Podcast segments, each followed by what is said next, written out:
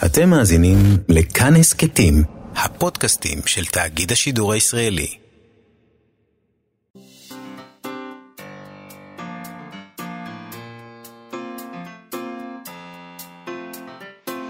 מה שכרוך עם יובל אביבי ומה יעשה לה. שלום, צהריים טובים, אנחנו מה שכרוך, מגזין הספרות היומי של כאן תרבות, אנחנו שמחים שהצטרפתם אלינו ב-104.9 ו-105.3 FM, או באתר של כאן, או באפליקציה של כאן, איתנו באולפן, אבי שמאי ואלון מקלר שעושים איתנו את התוכנית. מה יעשה לה? שלום. שלום יובל, אנחנו עדיין בענייני פרסים היום, אה, נמשיך ונדבר על הפוליצר ועל ספר הפרוזה שזכה בו, The Nickel Boys של קולסון וייטהד. נעשה את זה עם אלעד ברנוי שלנו בפינתו אלעד אינטרנשיונל. הוא הספיק לקרוא את הספר, נשמע מה הוא חושב עליו ואם הוא ראוי לפוליצר. נדבר גם עם אלי ביטן שלנו, עמיתנו מכאן מורשת, שידבר איתנו על ספרי יציאה בשאלה, אה, וגם על הסדרה והספר, הספר המורדת אה, והסדרה. ששודרה עכשיו בנטפליקס. אה, ראית אותה? בזמן הקורונה, והמון אנשים ראו אותה, וגם אני ראיתי אותה. וחשבתי שהיא נוראית. מעניין מה אלי ביטן חשב על זה, אבל אני, לא, אני חשבתי על זה מהיבטים uh, טל, טלוויזיוניים, שהיא סדרה לא טובה, תסריט, זה, אבל בוא נשמע אותו, מה הוא אומר. הוא אמ, בהחלט uh, יגיד לנו מה הוא חושב, הוא ידבר איתנו בכלל על הז'אנר הזה של ספרי uh, יציאה בשאלה. Uh, לפני שנגיע לכל הדברים האלה, uh, בואו נדבר על... Uh, פנייה נרגשת לקוראים. לפני כשלושה שבועות עורכי מוסף ספרותי של הניו יורק טיימס כתבו לקוראיהם מכתב. איזו תקופה משונה ואיומה זו בשביל כולנו, הם כתבו במכתב הזה. חיי אדם בסכנה, רובנו בסגר בביתנו, יש על מה לקונן ויש על מה להודות, יש סיבות לדאגה ולפחד.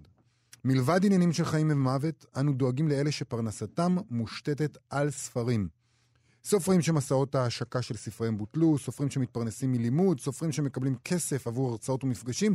כל ההזדמנויות האלה, זמנית ולעיתים באופן סופי, נעלמו. הם הזכירו שם במיוחד את הסופרים שבדיוק הוציאו את ספרי הביקורים שלהם, אה, אנשים שחיכו שנים, לפעמים חיים שלמים, לרגע שבו הספר הראשון שלהם יוצא סוף סוף לאור. וגם בעלי חנויות ספרים שדואגים לפרנסתם, אה, שגם בימים כתיקונם היא לא, לא מובטחת ולא משגשגת על פי רוב. והם גם דיברו על כל אותם אנשים שעובדים כמובן בתעשיית הספרים, עורכים, מגיהים, מו"לים, מעצבים, מאיירים, אה, כל מיני אנשים כאלה שרוב האנשים בתעשייה הזאת הוצאו לחל"ת או פוטרו.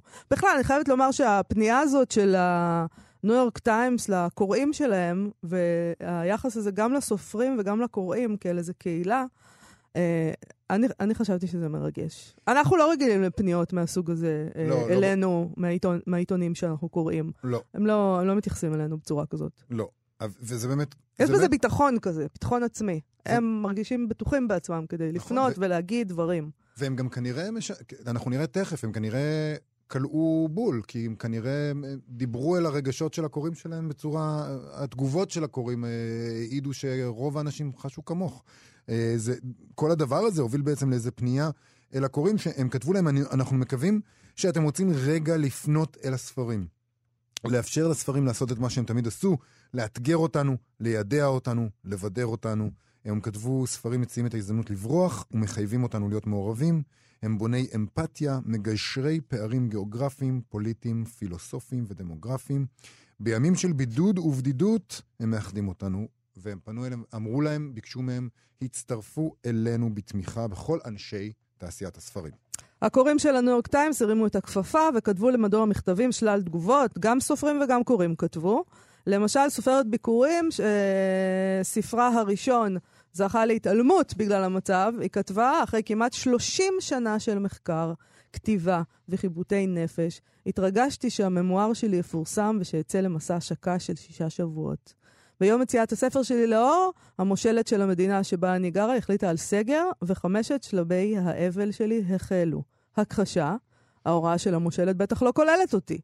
הספר שלי אינו בלתי חיוני, העולם זקוק לו. דיכאון, שאיפת חיי, נגוזה. קבלה, אני אגיע לקוראים ברדיו, בעיתונים ובזום. וצריך להיות שלב שישי, היא כותבת, דחייה. אני מגלה מדי יום שאני לא לבד, עמיתיי הסופרים והקוראים הם קהילה אכפתית, תומכת ומלאת תושייה.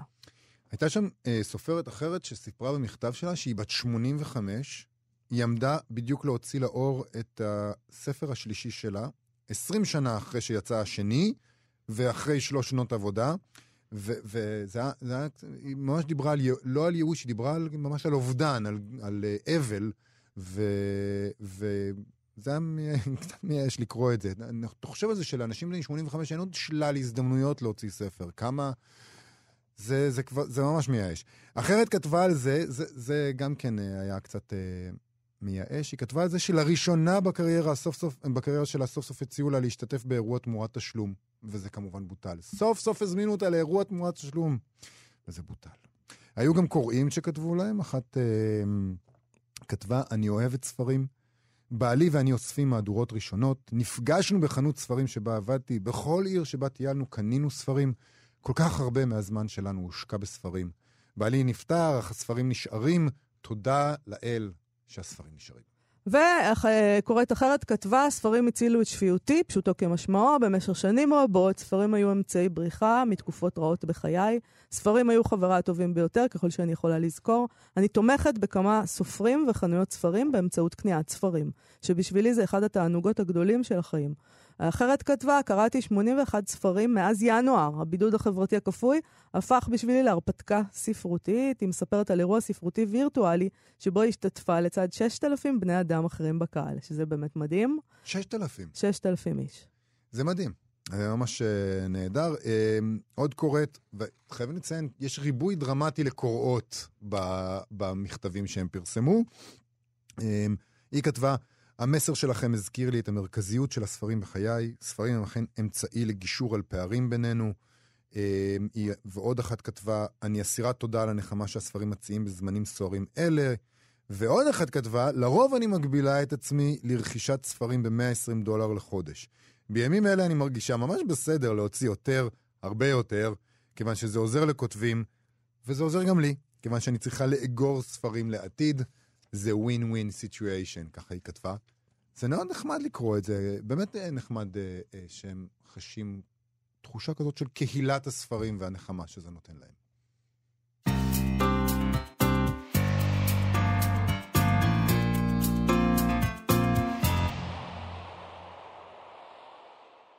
כאן תרבות, אנחנו מה שכרוך, חזרנו, ואנחנו uh, ממשיכים עוד קצת את uh, ענייני פרס הפוליצר. הזוכה בפרס הפוליצר השנה, שעליו הוכרז שלשום, הוא קולסון וייטהד, על ספרו The Nickel Boys, כפי שכבר דיווחנו כאן, זאת הפעם השנייה שבה הוא זוכה, אחרי שזכה uh, בפרס הזה, בפרס זה, על ספרו מחתרת המסילה, שעסק במאמצי הבריחה של עבדים שחורים בארצות הברית, והוא תורגם לעברית על ידי עופרה אביגד ויצא בידיעות ספרים.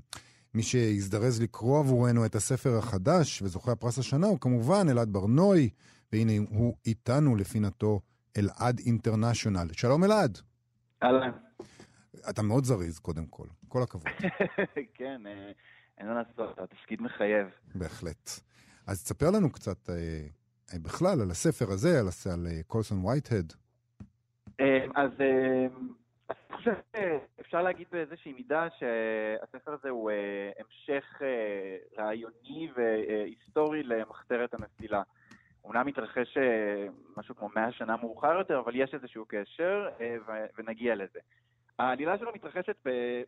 זה נקרא בית ספר, אבל זה לא באמת בית ספר אה, שפעל בשנות ה-60 בפלורידה. קוראים לזה Reform School. זה, כמו, זה יותר כמו מוסד כליאה אה, לעבריינים צעירים. Uh, היו מפעילים כאלה בארצות הברית ובבריטניה בשתי המאות הקודמות, uh, היום כבר uh, יש להם שמות מכובסים יותר, זה כבר לא נקרא בתי ספר, כי מכירים בזה שזה ממש כליאה. Uh, והוא מבוסס על מוסד אמיתי שפעל בפלורידה מ-1900 עד 2011. זה סיפור מאוד מפורסם, uh, קראו לו דוזייר, זה היה uh, מוסד כליאה לנערים שחקרו אותו כמה פעמים שם על, על שימוש בכוח מוגזם ובאלימות.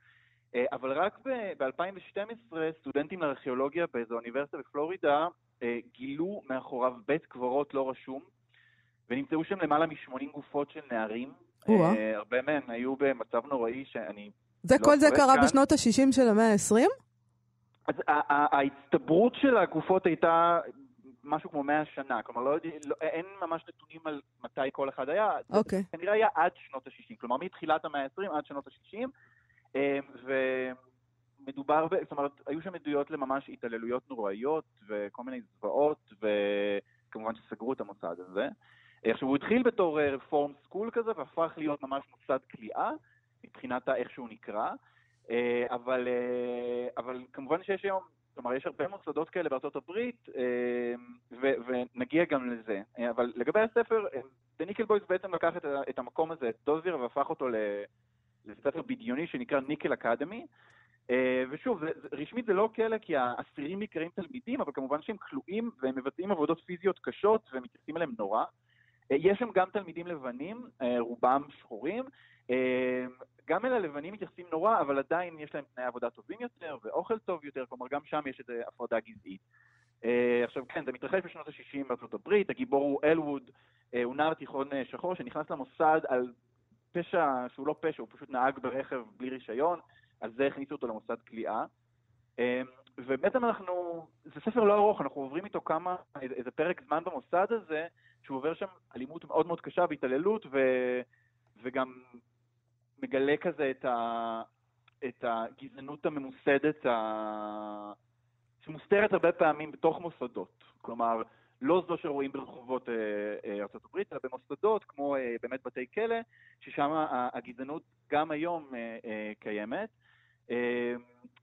ואני חושב, הסיבה שאמרתי שזה המשך למחתרת המסילה, זה כי בעצם יש איזשהו קו ישיר שמסרטטים אותו היום הרבה יוצרים שחורים בין עבדות לבין המון דברים שקורים לשחורים בימינו.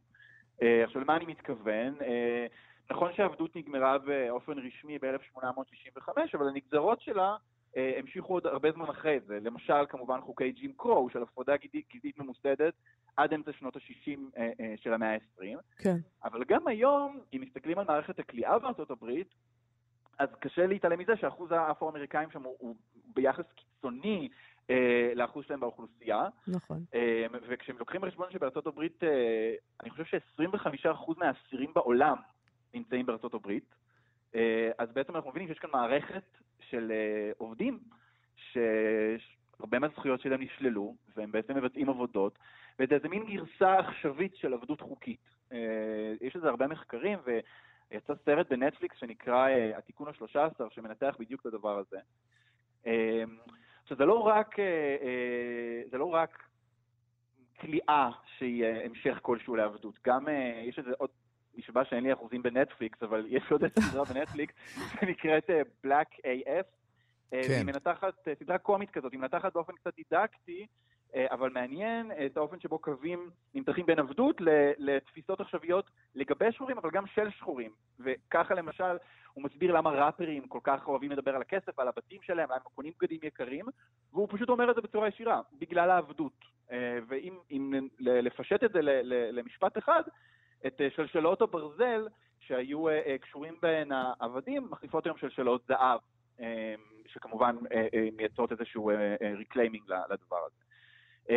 אז עכשיו, אני, אני, אני כן קצת נזהר לגבי איך שאני הולך לדבר על הספר הזה, אני, אני, אני אמביוולנטי לגביו, ואני אסביר. אמביוולנטי לגבי האם הוא טוב או לא.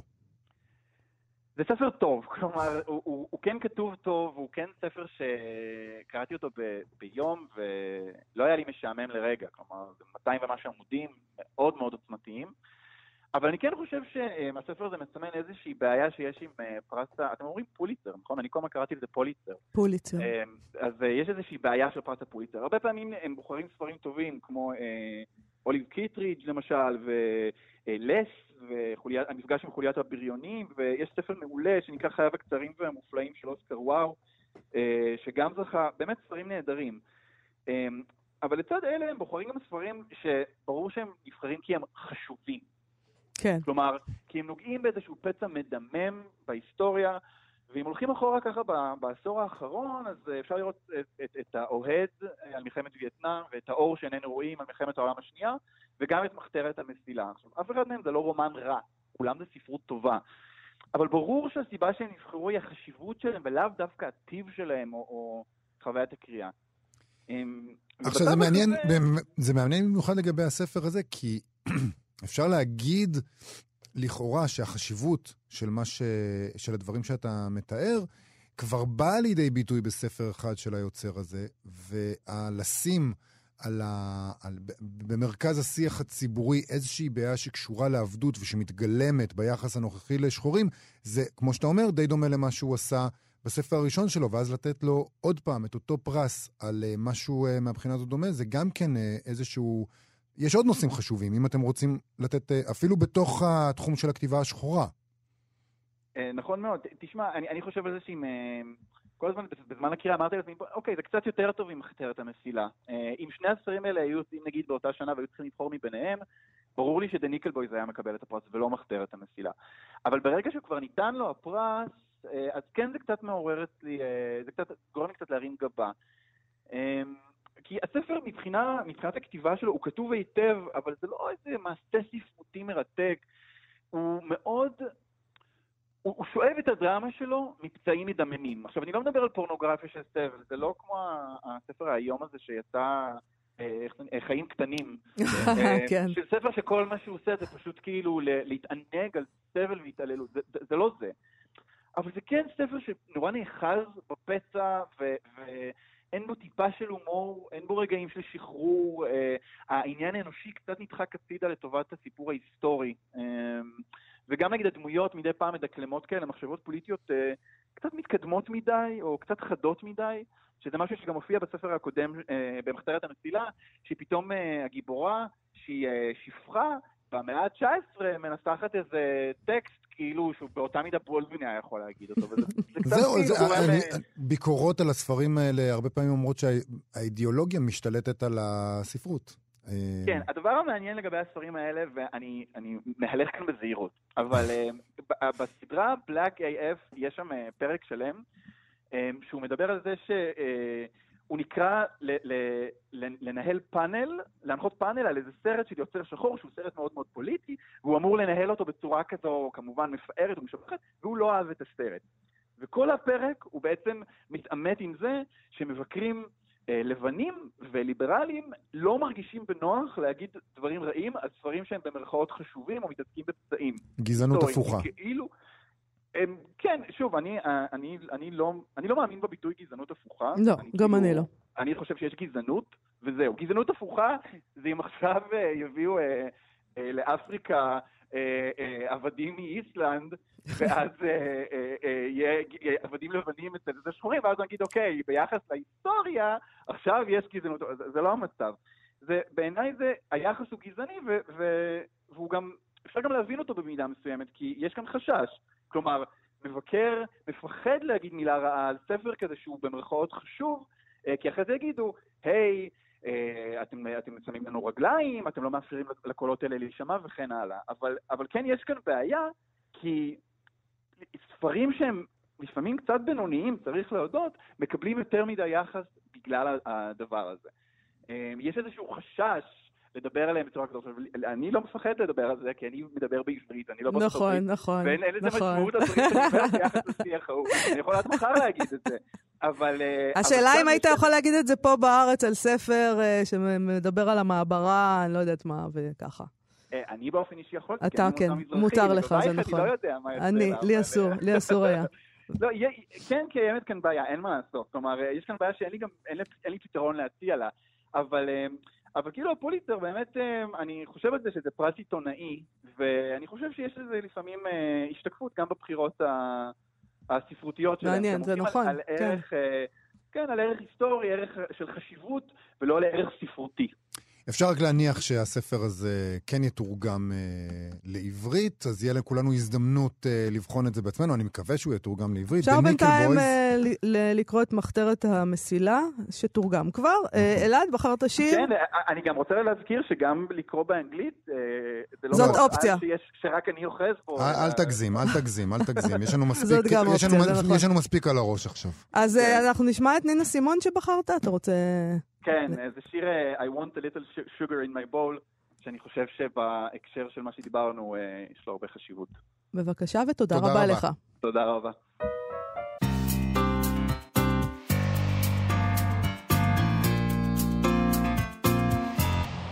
אנחנו מה שכרוך, וחזרנו עם עמיתנו מכאן מורשת, מגיש התוכנית, אה, מנדי ביטן, אה, אלי ביטן, הרב אלי ביטן בשבילי, שלום אלי. שלום אה, וברכה. כואב על כל הרבנים שאת מבזה כשאת קוראת לרב אלי ביטן. אתה לימדת אותנו לעשות את אתה זה. לימדת אותנו שאפשר לעשות את זה, ואנחנו אומרים, עשה לך רב, לא? אז עשיתי לי רב, תקשיב. אנחנו נדבר היום על ספרי יציאה בשאלה, נכון? נגיע עד המורדת, כולל הסדרה בנטפליקס, בבקשה. אולי נתחיל מהמורדת. בבקשה. המורדת. אתה הרב. תקשיב, אני ראיתי את הסדרה הזאת וחשבתי שהיא נוראית. מה אתה חשבת? גם, למרות שממש נהניתי לראות אותה. נכון, היה בזה משהו מהנה. הנאה מעוותת. עד הסוף גם בכיתי כמה פעמים, ועדיין היא סדרה נוראית. אבל אני רוצה להגיד לך משהו, שהסדרה בנטפליקס, קודם כל המורדת, שבאנגלית קוראים לה אנ-אורתודוקס, שזה ממש לא המורדת. נכון.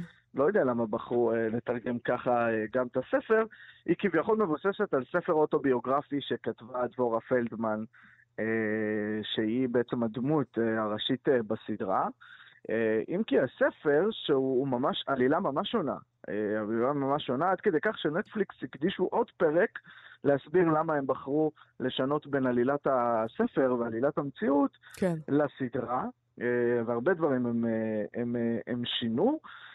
כך שהמון ביקורת, היה המון ביקורת על הסדרה, גם בארץ, גם בעולם, וכל הזמן הטענה הייתה, חבר'ה, מה אתם מבקרים את, הס... את, ה... את הסדרה? זה בסך הכל סיפור אמיתי של מישהי שכותבת על עצמה.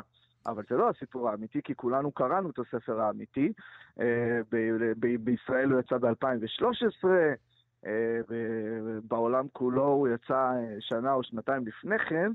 הוא הפך להיות רב מכר היסטרי, לכן הוא קיבל סדרה, וזה לא הסיפור שמתואר בו, בין השאר בספר היא מתארת על אונס, ניסיון לאונס שהיא עברה מצד דוד שלה, mm. היא מתארת על כך שהיא היא, היא עברה לגור בתוך וויליאמסבורג, בתוך ניו יורק, היא לא עברה לברלין כמו, ש, כמו שרואים בסדרה דבורה פלדמן, כן. נאמר למי שלא זכה לראות, לא ניצל את הקורונה כראוי, או ניצל אותה כראוי, שבמרכז הסדרה עומדת צעירה חרדית שגדלה בחסידות סאטמר בוויליאמסבורג, שזה הריכוז החסידי הגדול בעולם, בחסידות הגדולה בעולם.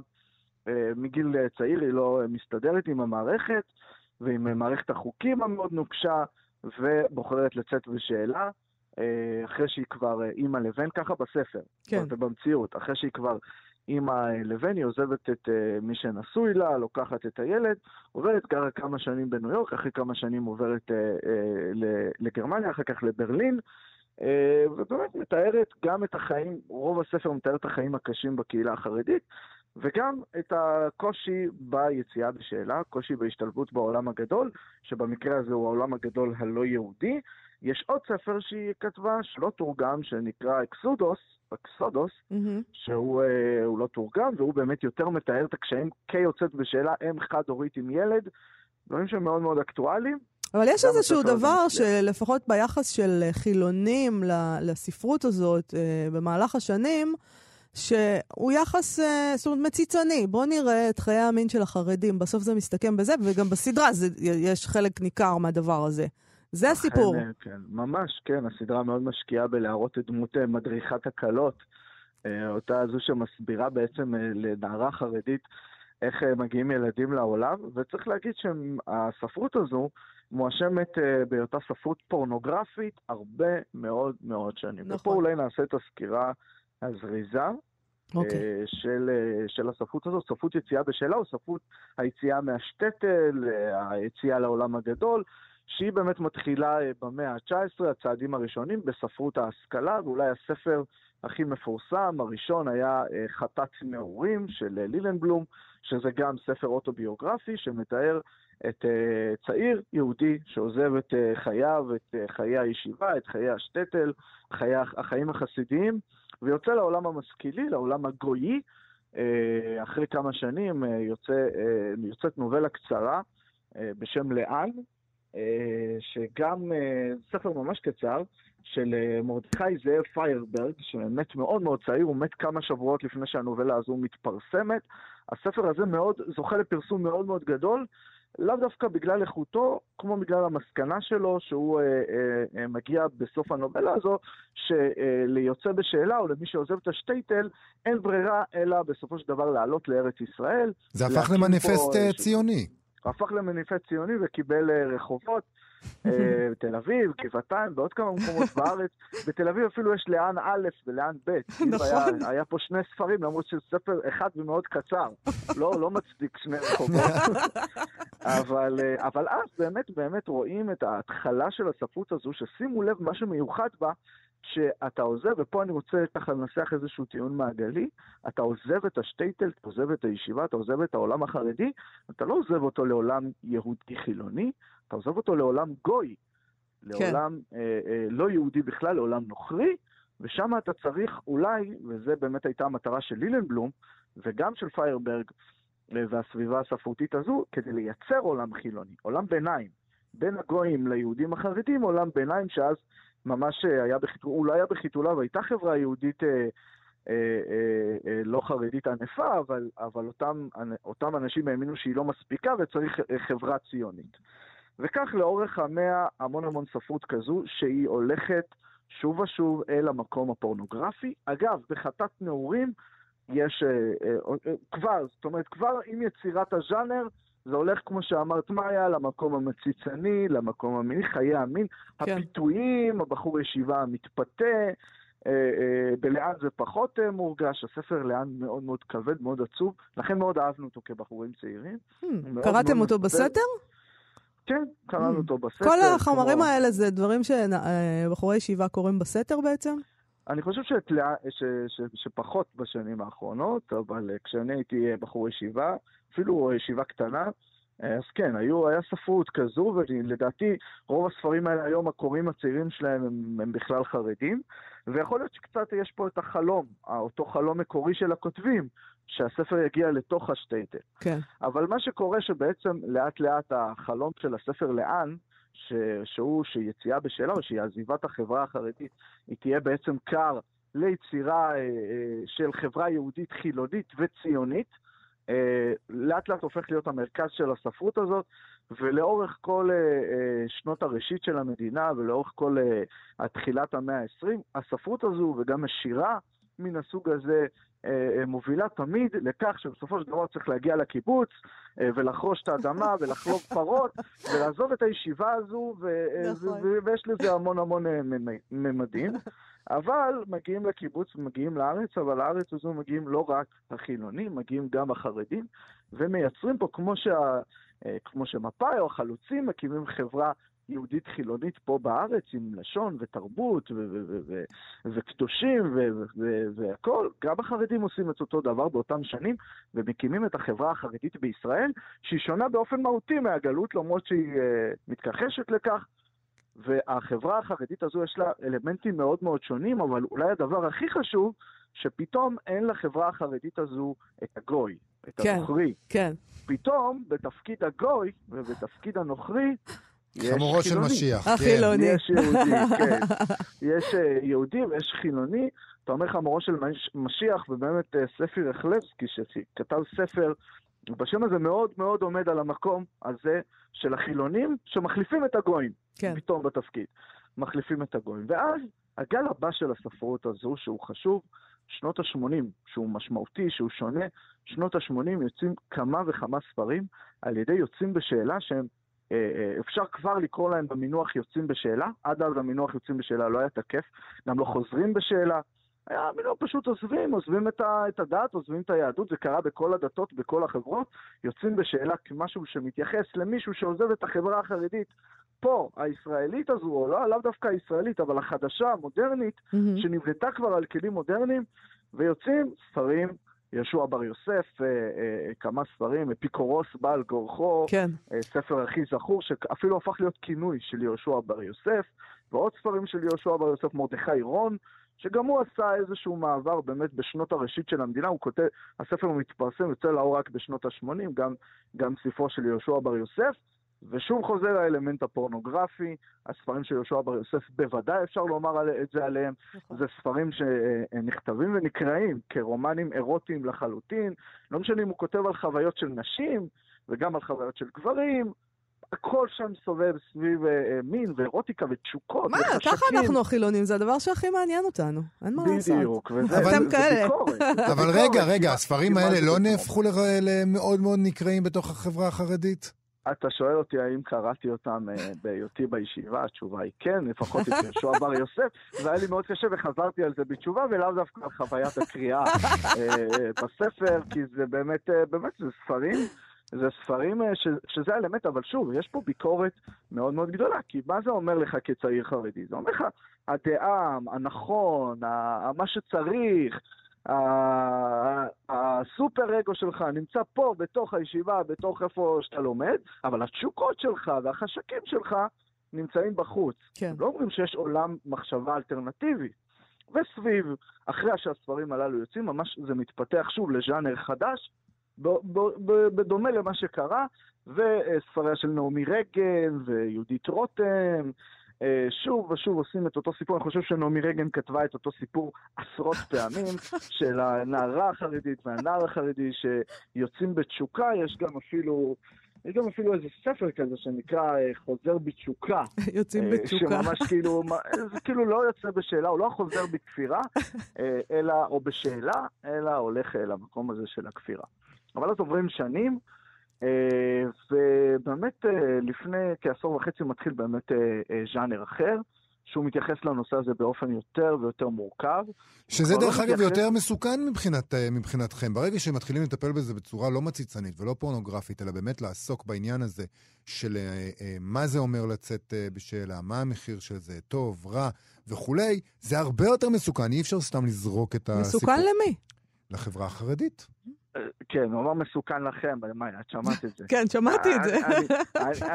אני רוצה להגיד אה, שאתה צודק, אבל... אה, אבל יש, יש, יש גם אלמנט אחר, מה זאת אומרת? זה נכון שהספרים הללו, אותם ספרים, שאגב נכתבים על ידי יוצאים בשאלה, בוגרי עולם הישיבות הליטאי, אה, לדוגמה, ספר נהג חדש של שבתאי קור, לדעתי יוצא לפני כ-14 שנים, אה, ספר של משה אופיר, ספר סופר מדהים, וספרים מדהימים שהוא כותב, שהם יותר באמת מביאים את המורכבות אה, של הדבר הזה, הם אמנם באמת יותר, יש בהם אלמנט יותר מסוכן, כי הם מדברים למקום אחר. הם אולי משחקים גם באידיאלים, לא רק בתשוקות. אבל הם פחות מוכרים, מטבע הדברים. כן, פחות, כן, uh, כן. היו צריכים להכניס קצת סקס, אז אולי היה... צריך לשלב, אתה יודע. והם, תמהיל. ואני רוצה להגיד משהו, רוב הספר, רוב מוחלט של הספרים הללו גם עוסקים בחוויית הגבר החרדי, כן. הגבר הדתי, והוא, אה, והיא מאוד מאוד שונה, כי החברה החרדית באמת אה, נבנתה כדי לאפשר לגבר החרדי כל מה שהוא רוצה בסופו של דבר, את רוב מה שהוא רוצה בסופו של דבר. והנעלם הגדול שלה זה האישה החרדית. יש בספרים של יהודית רותם, שגם באופן אישי עברה אה, מהלך כזה, כן. את נקודת המבט הנשית, גם בספרים של יוכי ברנדס ונעמי רגן, אבל, אבל לא, לא, לא בצורה, נעמי רגן אה, ויוכי ברנדס זה פחות העולם החרדי, זה יותר העולם הדתי, והאישה החרדית, כמו שהיא נהדרת מפוליטיקה וכמו שהיא נהדרת מכל מקום, היא גם נהדרת מספרות הביניים הזו. וכאן אנחנו מגיעים לגל הזה והאחרון, ו- ואולי המצליח ביותר, כי בכל זאת הוא זה שהגיע אה, לסדרה אה, בנטפליקס, אבל לא רק. זה מתחיל באמת מהספר המורדת, וממשיך בספר שבישראל זכה להצלחה באמת פנומנלית, אבל בגלל הטרגדיה שהייתה, שיוצא שלוש שנים אחר כך, כן. ספר שנקרא עושה כרצונו של אסטי ויינשטיין, mm-hmm. שנכתב ממש בשנה טרם היא התאבדה. אה, והיא ביום שהיא מתאבדת, באותו יום היא שולחת את הספר הזה ל-20 אנשים שהכירה במייל. אני גם קיבלתי אותו במייל באותו בוקר, ושולחת יד בנפשה. אה, ומתאבדת, והספר הזה זוכה להצלחה מטורפת בישראל, הוא גם עובד אה, להצגה בהבימה, ושני הספרים הללו, כל אחד מהם, בעצם משקיעים ושמים את הפוקוס בלתאר ולהסביר גם עם המון uh, מיניות והמון, uh, והמון, והמון פרטים אינטימיים מאוד. אפשר לקרוא לזה לא אירוטיקה ולא פורנוגרפיה, אבל המון פרטים אינטימיים מאוד מחיי האישה החרדית והבלתי אפשריות שלהם, ועם ההכרעה בסופו של דבר, שאין ברירה אלא לצאת בשאלה, המורדת עושה את זה, וגם אסתי ויינשטיין עושה את זה. אבל בהקשר של המורדת, שימו לב שאנחנו חוזרים איפשהו ממש לתחילת הספרות הזו, כי המורדת, היא אמנם מורדת בחברה החרדית, הניו יורקית, הוויליאמסבורגית, הברוקלינית, אבל כשהיא יוצאת, היא לא יוצאת לחברה חילונית יהודית, נכון. כמו שסטיב איינשטיין מנסה לצאת, או כמו שיוצאים בשאלה ב-20, ב-30 שנה האחרונות עושים, היא יוצאת אל החברה הגויית. וזה אגב עוסק הספר השני שלה, גם הבלוג שהיא מפרסמת. איך זה להסתדר עם הגויים? היא שוב יוצאת מהרחוב החרדי אל הגויים. אין את השלב האמצע הזה, או אין את חברת האמצע שהיא יהודית, שמשתמשת בשפה היהודית, אולי בהיבטים של המסורת היהודית, אבל היא בסופו של דבר אה, יהוד... אה, אבל היא בסופו של דבר חילונית ומאפשרת. אלא מהשטייטל אל הגויים, כשאצל אה, דבורה פלדמן זה מאוד ברור, וזה דבר שגם עולה בסדרה המורדת, ברור שאופציית הביניים, כלומר היהודי, הישראלי, החילוני והציוני, ממש ממש לא מדבר אליה. בנימה הזאת אני רוצה לסיים ולהגיד שבאמת המפגש בין שיר האס לישראלית, ליעל, הישראלית בסדרה אה, המורדת, הוא לא, לא מסתיים טוב, היא הרבה יותר מתחברת עם הלא יהודים, נכון. אפילו עם המוסלמים. מאשר עם החילוניה הישראלית. לא, אבל תשמע, הביאו גם את היעל הזאת, טיפוס כזה מעצבן, גם אני לא הייתי מסתדרת איתה. זה גם איזה כן. סטריאוטיפ כזה של ישראלית אה, מהקיבוץ, כן. מחוספסת ומעצבנת. כן, אלי ביטן, אלי ביטן, תודה רבה לך על השיחה המרתקת הזאת. שלל הצעות לקריאה הבאת לנו. תודה רבה לך. תודה רבה. תודה לכם.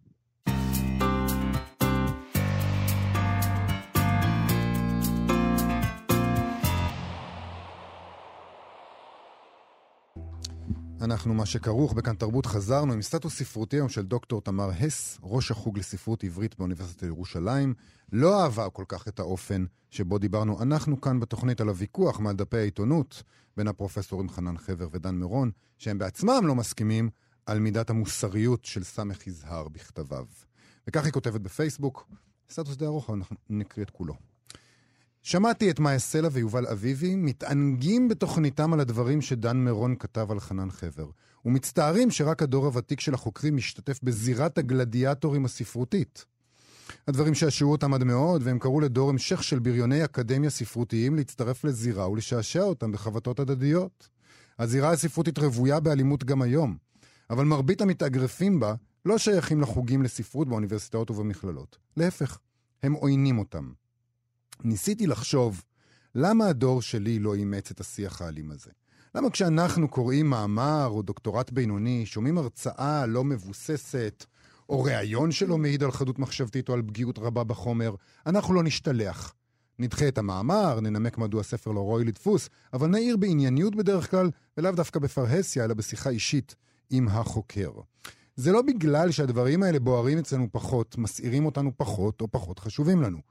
רובנו מנסים להשאיר את התוקפנות מאחור, בלי לוותר על אמות מידה מחקריות ברורות.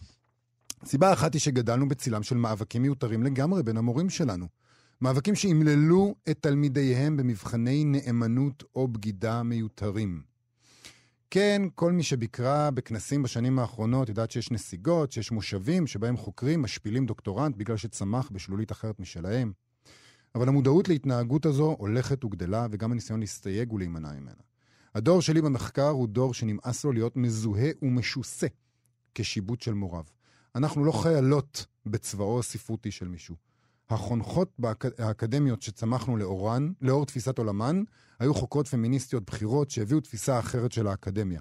היה ברור שהדרישות לרמה הגבוהה ביותר לא צריכות בליסטראות ושמן רותח. סיבה עיקרית נוספת היא שרבים מן החוקרים והחוקרות, הבכירים והבכירות היום, הם תלמידיו ותלמידותיו של חנן חבר, שלימד את כולנו חמלה ביחס לתלמידים ועמיתים. אחד הדברים המרכזיים שלמדתי ממנו הוא לדעת בין הליקויים שבמחקר... להבדיל בין הליקויים. מה כן. אמרתי? להבדיל, להבדיל בין הליקויים שבמחקר לבין האדם שעמל עליו, והשקיע בו בדרך כלל את המיטב שביכולתו. אחד המשפטים שהוא נוהג לחזור עליו ביחס לאירוע, לאירועים של אלימות אקדמית הוא לא מדברים ככה אל דוקטורנט.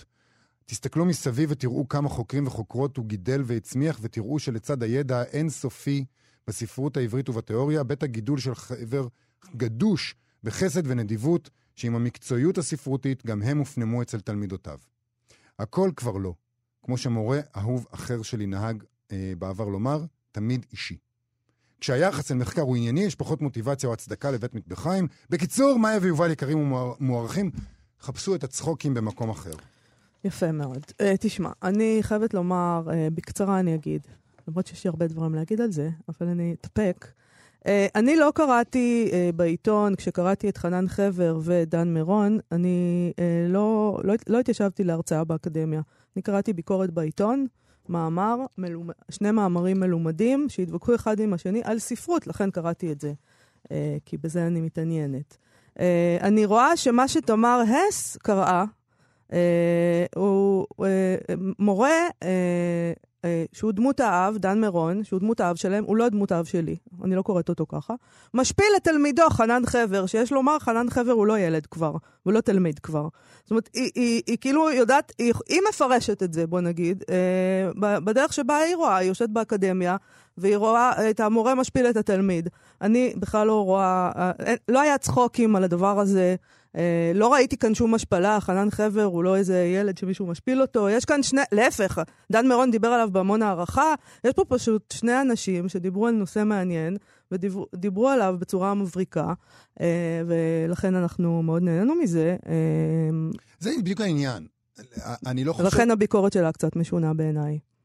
אני בכלל לא ראיתי אלימות בטקסט של חנן, אה, של אה, דן מירון. אגב, ולא זוכר... אני, ש... מעניין, אם, רק סליחה, בסוגריים, נניח שסמך יזהר היה חי, וחנן חבר היה מפרסם את הדבר הזה כשסמך יזהר חי, אז היא גם הייתה חושבת שאולי הוא אלים, הוא אלים כלפי סמך יזהר. זאת אומרת, כל הדבר הזה שאף פעם אי אפשר להגיד שום דבר על שום דבר, כי ישר אתה אלים. אי אפשר ביקורת בכלל, אנחנו אלימים. לא יודעת. אני חושב ש...